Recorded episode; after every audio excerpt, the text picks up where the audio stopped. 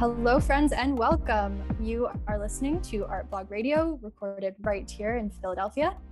My name is Natalie Sandstrom. I use she, her pronouns, and I'm thrilled to be here to kick off this new three-part Artblog Radio mini-series on the topic of cultural accessibility. Today, we're going to kick off the series with an introduction to this topic and an introduction to a leading local organization that is just doing such great work for cultural access. Before diving in, I want to just start with a couple of housekeeping items. So for those who might not know me, again, my name is Natalie. I'm a contributing writer for Artblog and have been for about the past 2 years. And I'm also the program coordinator at the Institute of Contemporary Art at UPenn.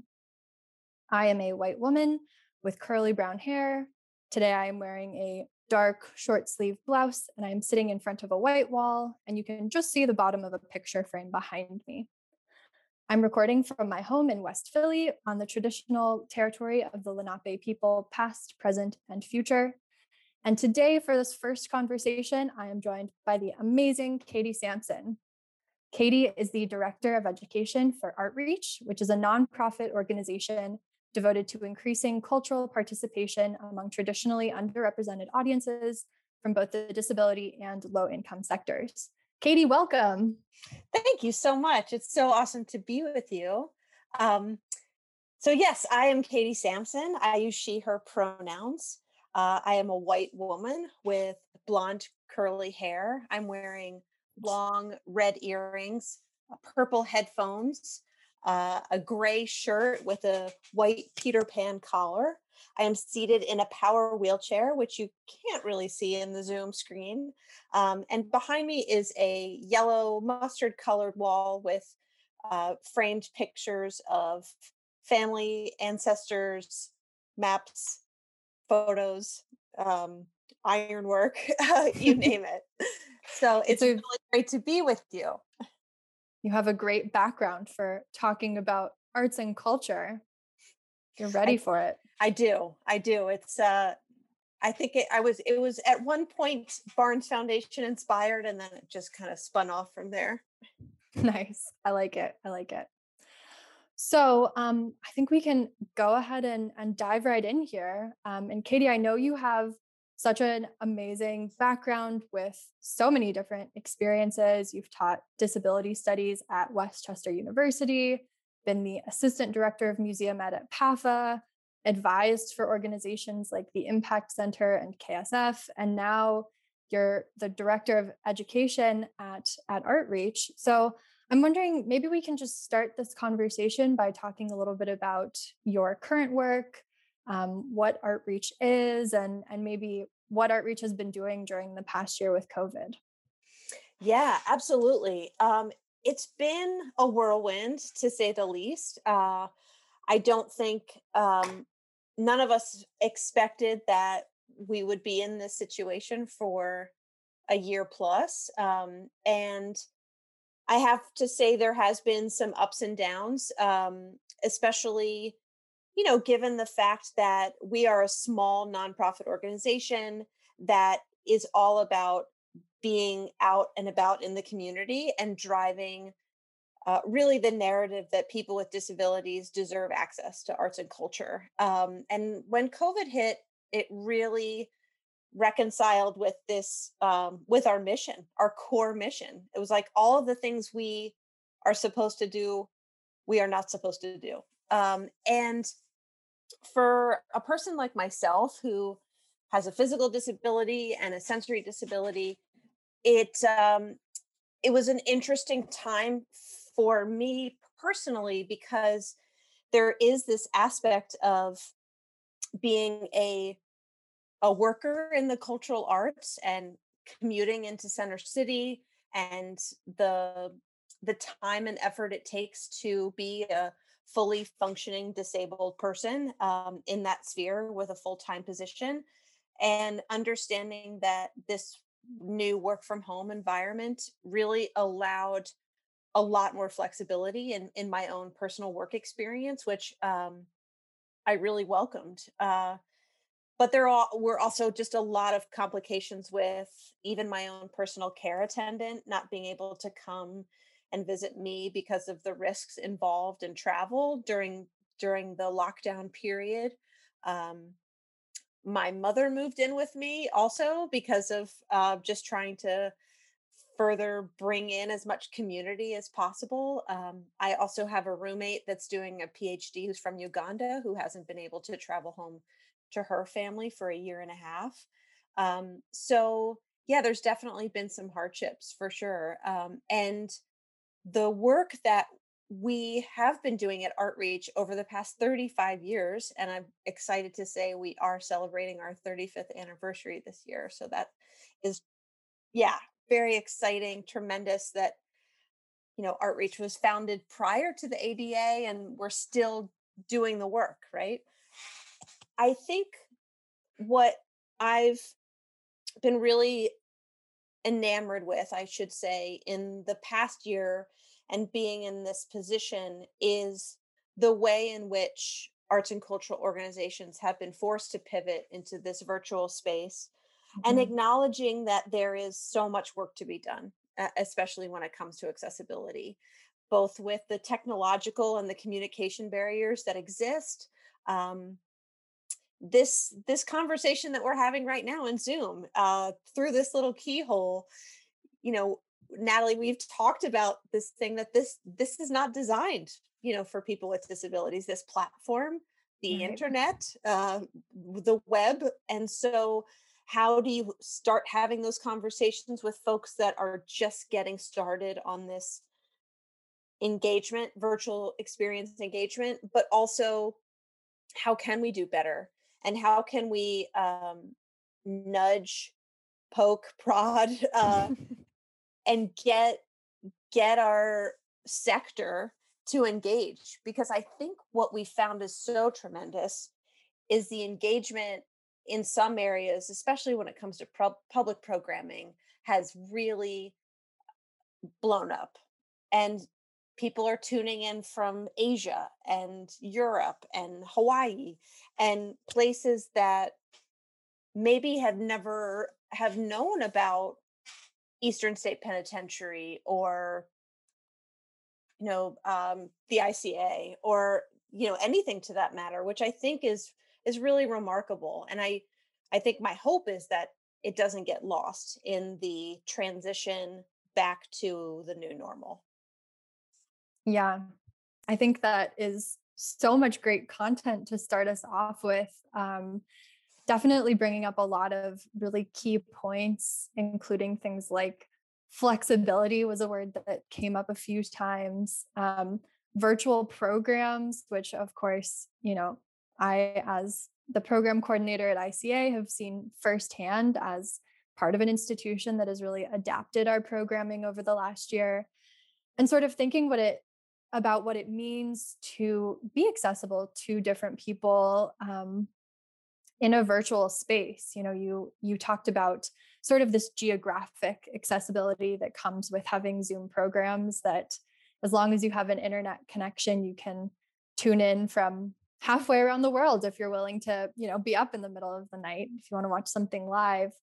But I think too, you know, there are these other components of what it means to be an accessible program that have the conversation has shifted in a in-person versus a virtual space. And I think that brings up a lot of interesting questions about what those offerings look like, from things like captioning or sign language or image description in a virtual space that might be maybe a little bit weightier than thinking about things like physical accessibility. Because when you're on the computer, you know, you don't need to have a big aisle, for example, in an auditorium type space. So maybe we could talk a little bit more about some of these offerings, some of the things that you've seen in these virtual spaces, maybe even thinking about things like Art-Reach's own cultural accessibility conference, which reached a much larger audience last year with the virtual platform. Yeah, so with the work that we do with Art-Reach, on any given non-COVID year, right? We are trying to help arts and cultural organizations build audiences and create and expand accessible opportunities. So that is recognizing that there is a Title III of the ADA and there are accessible services that are required under the law that need to be provided. And a lot of those requirements come with a burden that is put on a person with a disability to request those services. And what I found since, I would say, maybe the summer when we celebrated the 30th anniversary of the ADA, there has been a really interesting transition that has occurred with our sector in providing a more universal design to cultural programming in the aspect of, yes, captioning will be provided. Yes, an American Sign Language interpreter will be present in the Zoom screen at all times. Yes, each presenter will verbally describe not only their appearance, but any slides that they're showing, any video that is shared, any sort of visual content.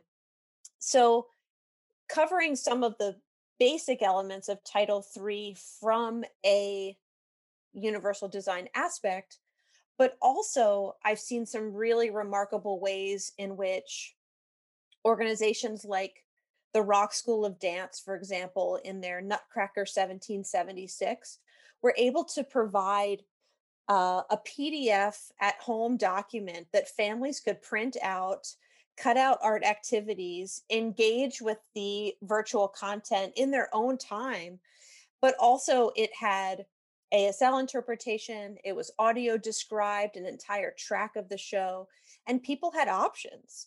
And that is pretty tremendous that an organization is taking steps not only to be inclusive in and intentional, but also thinking about kind of the multi-sensory approach to learning and some of these aspects that I think we don't often focus on, which can involve people who are neurodiverse or people with intellectual or cognitive disabilities that may require a little extra time, may require simple language, simple instruction, or also requires some movement, some engagement that is not just about watching and learning, but is activating your own kinesthetic learning experience, your own body in the process. And I think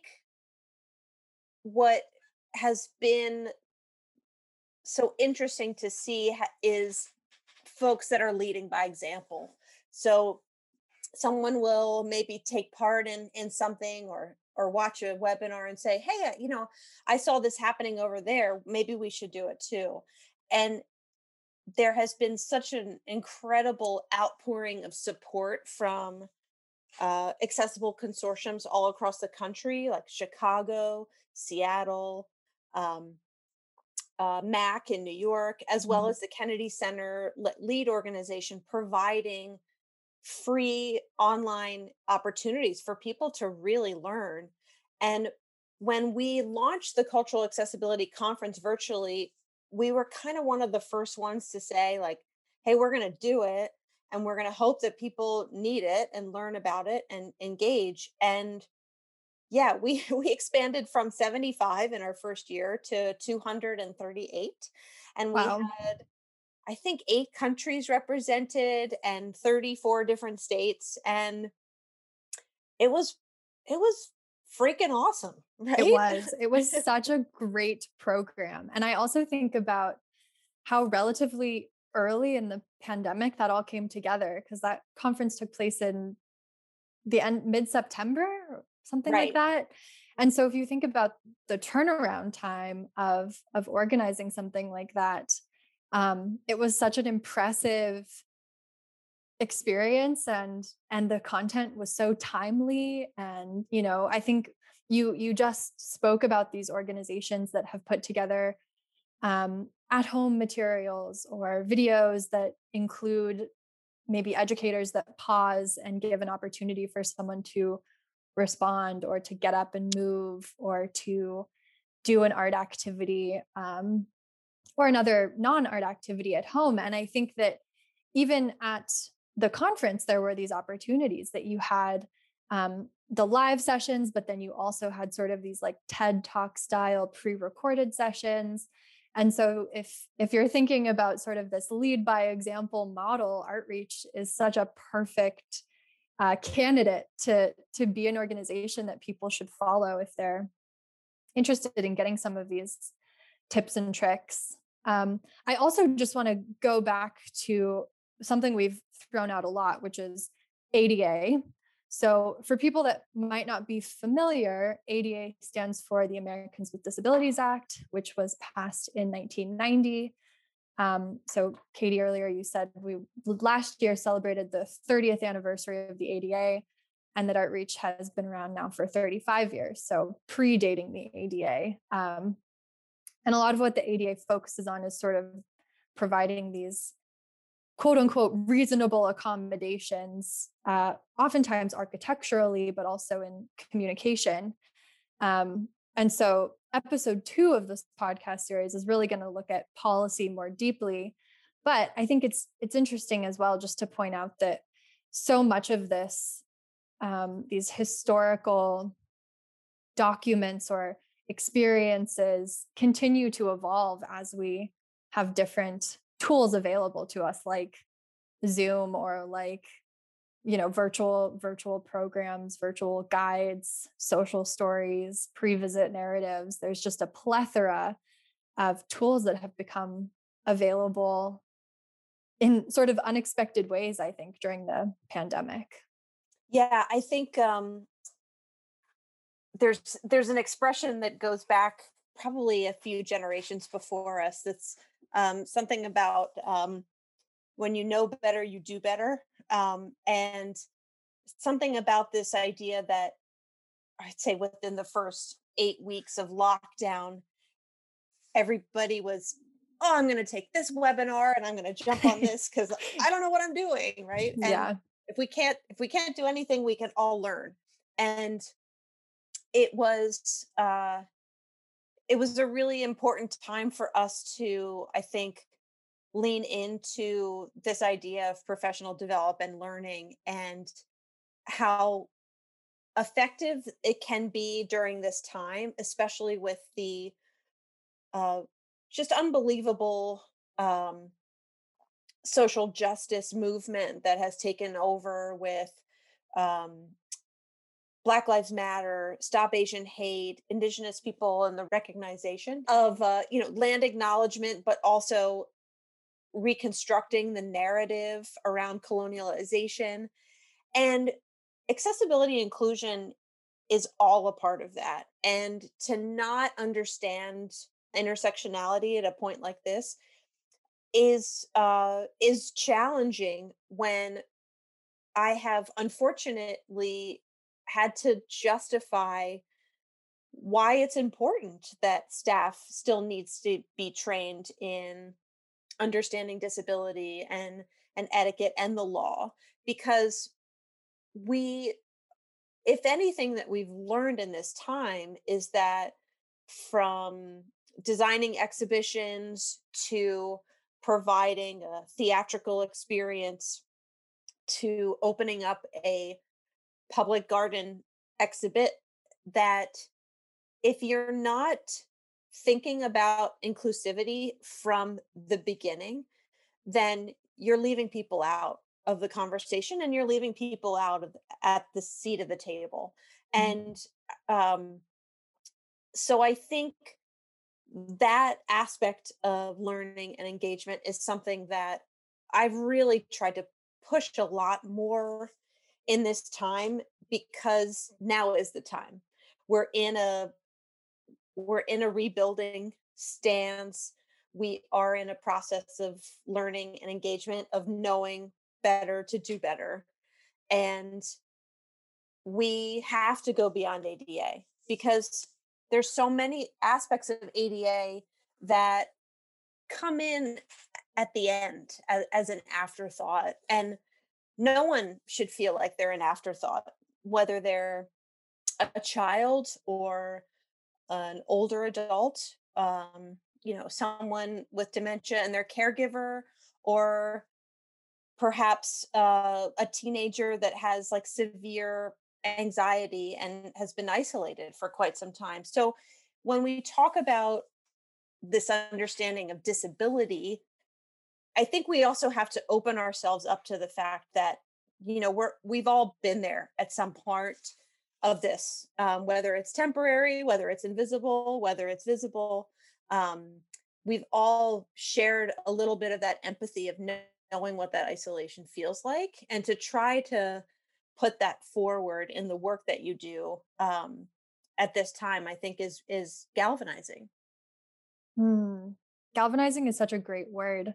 I think that really points to a lot of the unexpected community building that has taken place during this time. I think of resources, again, such as Art-Reach and the cafe series that you put on, which are some ongoing trainings or panels. I'm not sure quite if trainings is the right word, workshops that are wonderful learning opportunities.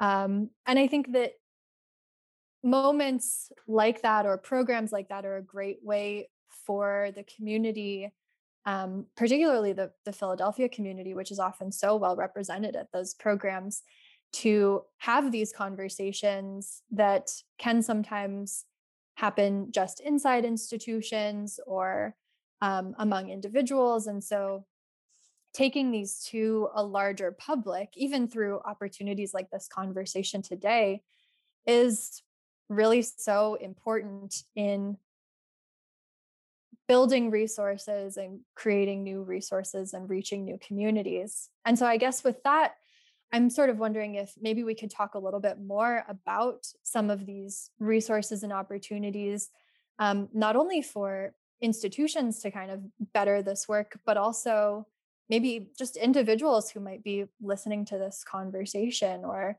people who would be interested in learning more, who are at different stages in their own accessibility journey. Yeah, I mean, some of the starting blocks I always tell people is try to learn the history of the disability rights movement first and foremost, right? We don't get a lot of it in school. We don't hardly get a lot any. Of it. Right. We don't get a lot. We're not necessarily tested on it. We don't have to write essays on it unless it's sort of self-directed. And I think what's been so interesting, and I found in some of the research that I've been doing, is interest-based learning now more than ever is what people are very much engaged with, especially young people. And younger generations like, Generation Z and millennials, they get it because they've been dealing with inclusion for most of their lives because of the ADA, because of the IDEA, because of some of these laws that directly impacted their understanding of being welcoming and inclusive in the classroom. And so I think learning that history from the disability rights movement, Crip Camp, the film that was put out on Netflix this past year that was produced by Michelle and Barack Obama, is a tremendous film. And it's something that I think everyone should see. Yes. And it tells a story from a framework that recognizes that disabled bodies have a story to tell, right? And that story is everybody's story. It's a collective story. And so I think the sort of starting out point of learning the history, but also from a perspective of knowing and understanding, 1 in 4 people in America has a disability. And Philadelphia is the highest rate of disability in the top 10 metro cities in America. And that's right. 16% here in Philadelphia. That's right. And we could see that change in the upcoming release of the 2020 census, which, well, I don't know, any day now, we're supposed to be getting that data. Who knows how exactly accurate it's going to be? But right. I think I think understanding just that demographic alone, but also I think it's really important that lived experience has to take its place in people's understanding and learning, whether it's a parent, a sibling, a relative, a neighbor, a community member, and that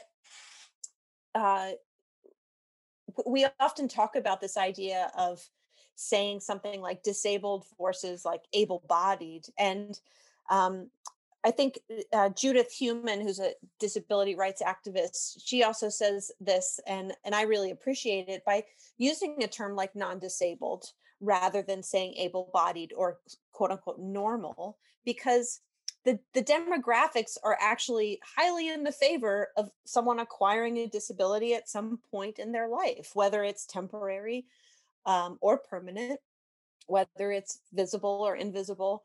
And so understanding that lived experience and building that empathy is an important aspect of the learning process.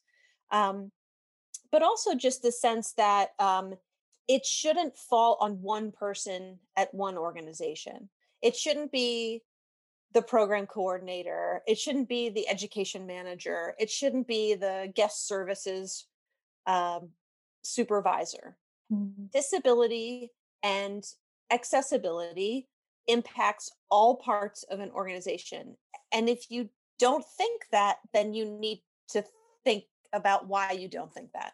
And you need to address the wheres and the whys and the hows and the whos of what's making you say that, and what type of learning needs to be done to expand your capacity for growth and learning, because there are people out there with disabilities who have money to spend.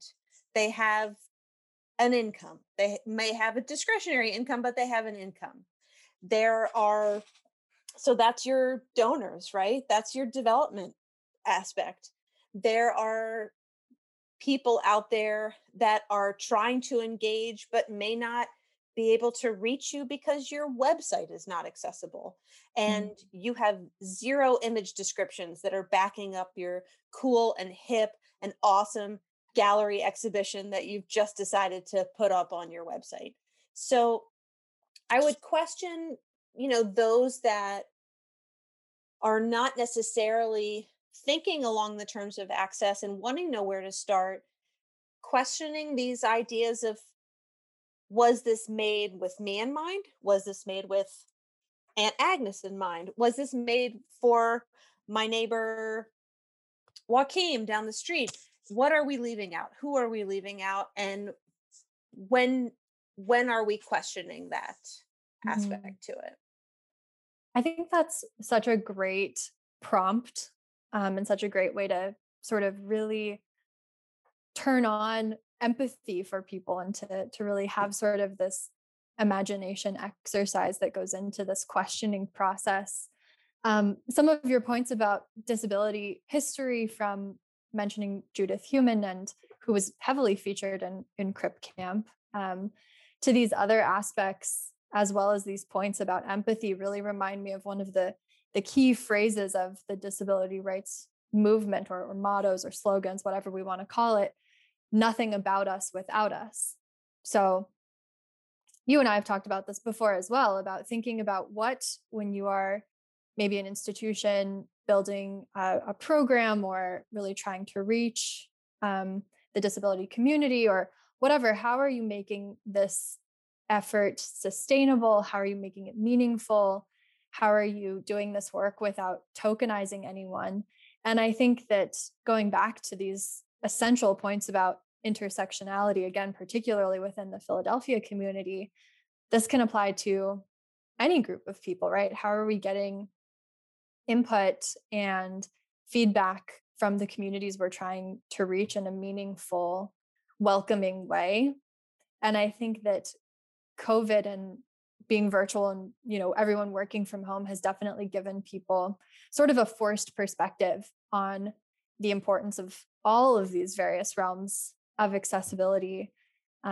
thinking about, you know, what is the process to move about the world in the way you need to, or execute the work in the way that it has to get done. That just really opens up a whole slate of conversation that I hope, I echo what you said, that I hope this is definitely going to be something that all of this momentum will just continue to snowball more and more and more. Yeah. And I think there also is this aspect of, you know, not necessarily being about cultural competency, but being about cultural humility and sort of understanding that the work is intentional. It is kind of, it's honoring beliefs and customs and values, but it's also recognizing a power imbalance and the fact that that power imbalance exists and needs to be in some ways dismantled, in many ways dismantled. And also just understanding that you can make mistakes and you will make mistakes and you need to go forward with those mistakes, acknowledge them and move on, right? I mean, in my own journey as an advocate and a person with a disability, it sort of didn't come at this immediately, right? And I acquired my disability when I was 20 years old, and I've only lived half my life as a disabled woman. And I think understanding that some of this advocacy didn't come immediately to me, and it also didn't come with great comfort and ease when I was first working in this field. I just sort of felt like, you know, oh, ask the girl in the wheelchair that works here, what should we do about this like physical accessibility situation? As you were saying, that sort of tokenization, I didn't welcome it at first. And I almost kind of hid behind the historicity of museum culture, right? And the objects are just as valuable as humans, if not more so, right? And all of these things that I'm now, I go back and think to myself, like, okay, I definitely made some mistakes, but needing to sort of acknowledge it. And some of that really happened even just this past year with our cultural accessibility conference, and recognizing that, you know, a person from India who is just starting out on their advocacy and access journey that's doing this work may not have the means to pay a full 100% cost that it takes someone who's working in the same sector that's located in Chicago, and acknowledging that we've made some mistakes there, and some scholarship funds were not made available for those overseas, and things like that. So I think it is the work that is being done to acknowledge that we've really moved beyond this sense of competency, and to also kind of embrace, as you were saying, this idea of building a community. It's not just about building audiences, is you're building a community that will not only come, but sort of pay you back tenfold. And yeah, I was just talking about this today with John Orr, our executive director at Art-Reach, and people tend to overuse the phrase that comes from the film, The Field of Dreams, like, if you build it, they will come.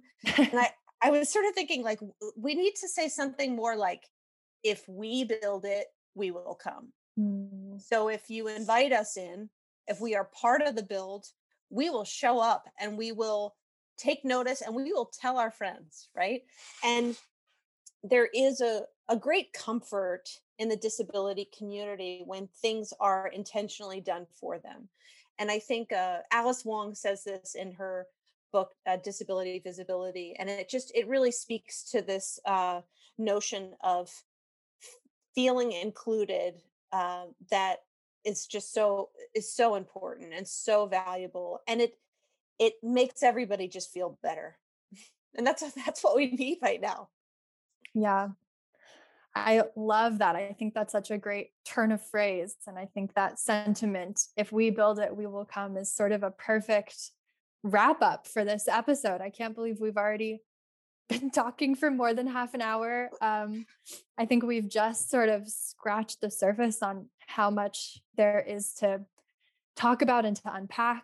And so I hope that our listeners and our viewers are inspired to come back for episodes 2 and 3, which will continue this conversation with some new individuals, expanding upon what we've touched on today, as well as people who will look into some of the great resources and individuals and films and books that have come up today as well. So Katie, I just want to thank you again so much for your time, for your insights, for all of the personal and professional anecdotes you've shared today. Thank you. You're so welcome. This was really great. And people can definitely reach out to Art-Reach. We are at www.art-reach.org. I am KSAMSON at art-reach.org. And we welcome people to our upcoming conference in mid-September to really engage and become Access Allies in the sector and really build. We want to make Philadelphia the most accessible city in America for arts and culture. And those who are listening to this podcast and a part of the Philly Art Blog can really help us get there. Definitely. Well, thank you again. This has been Natalie Sandstrom for Artblog Radio. Thank you for joining me. And everyone, make sure to tune back in next month for episode 2 on disability history and policy. Thank you so much.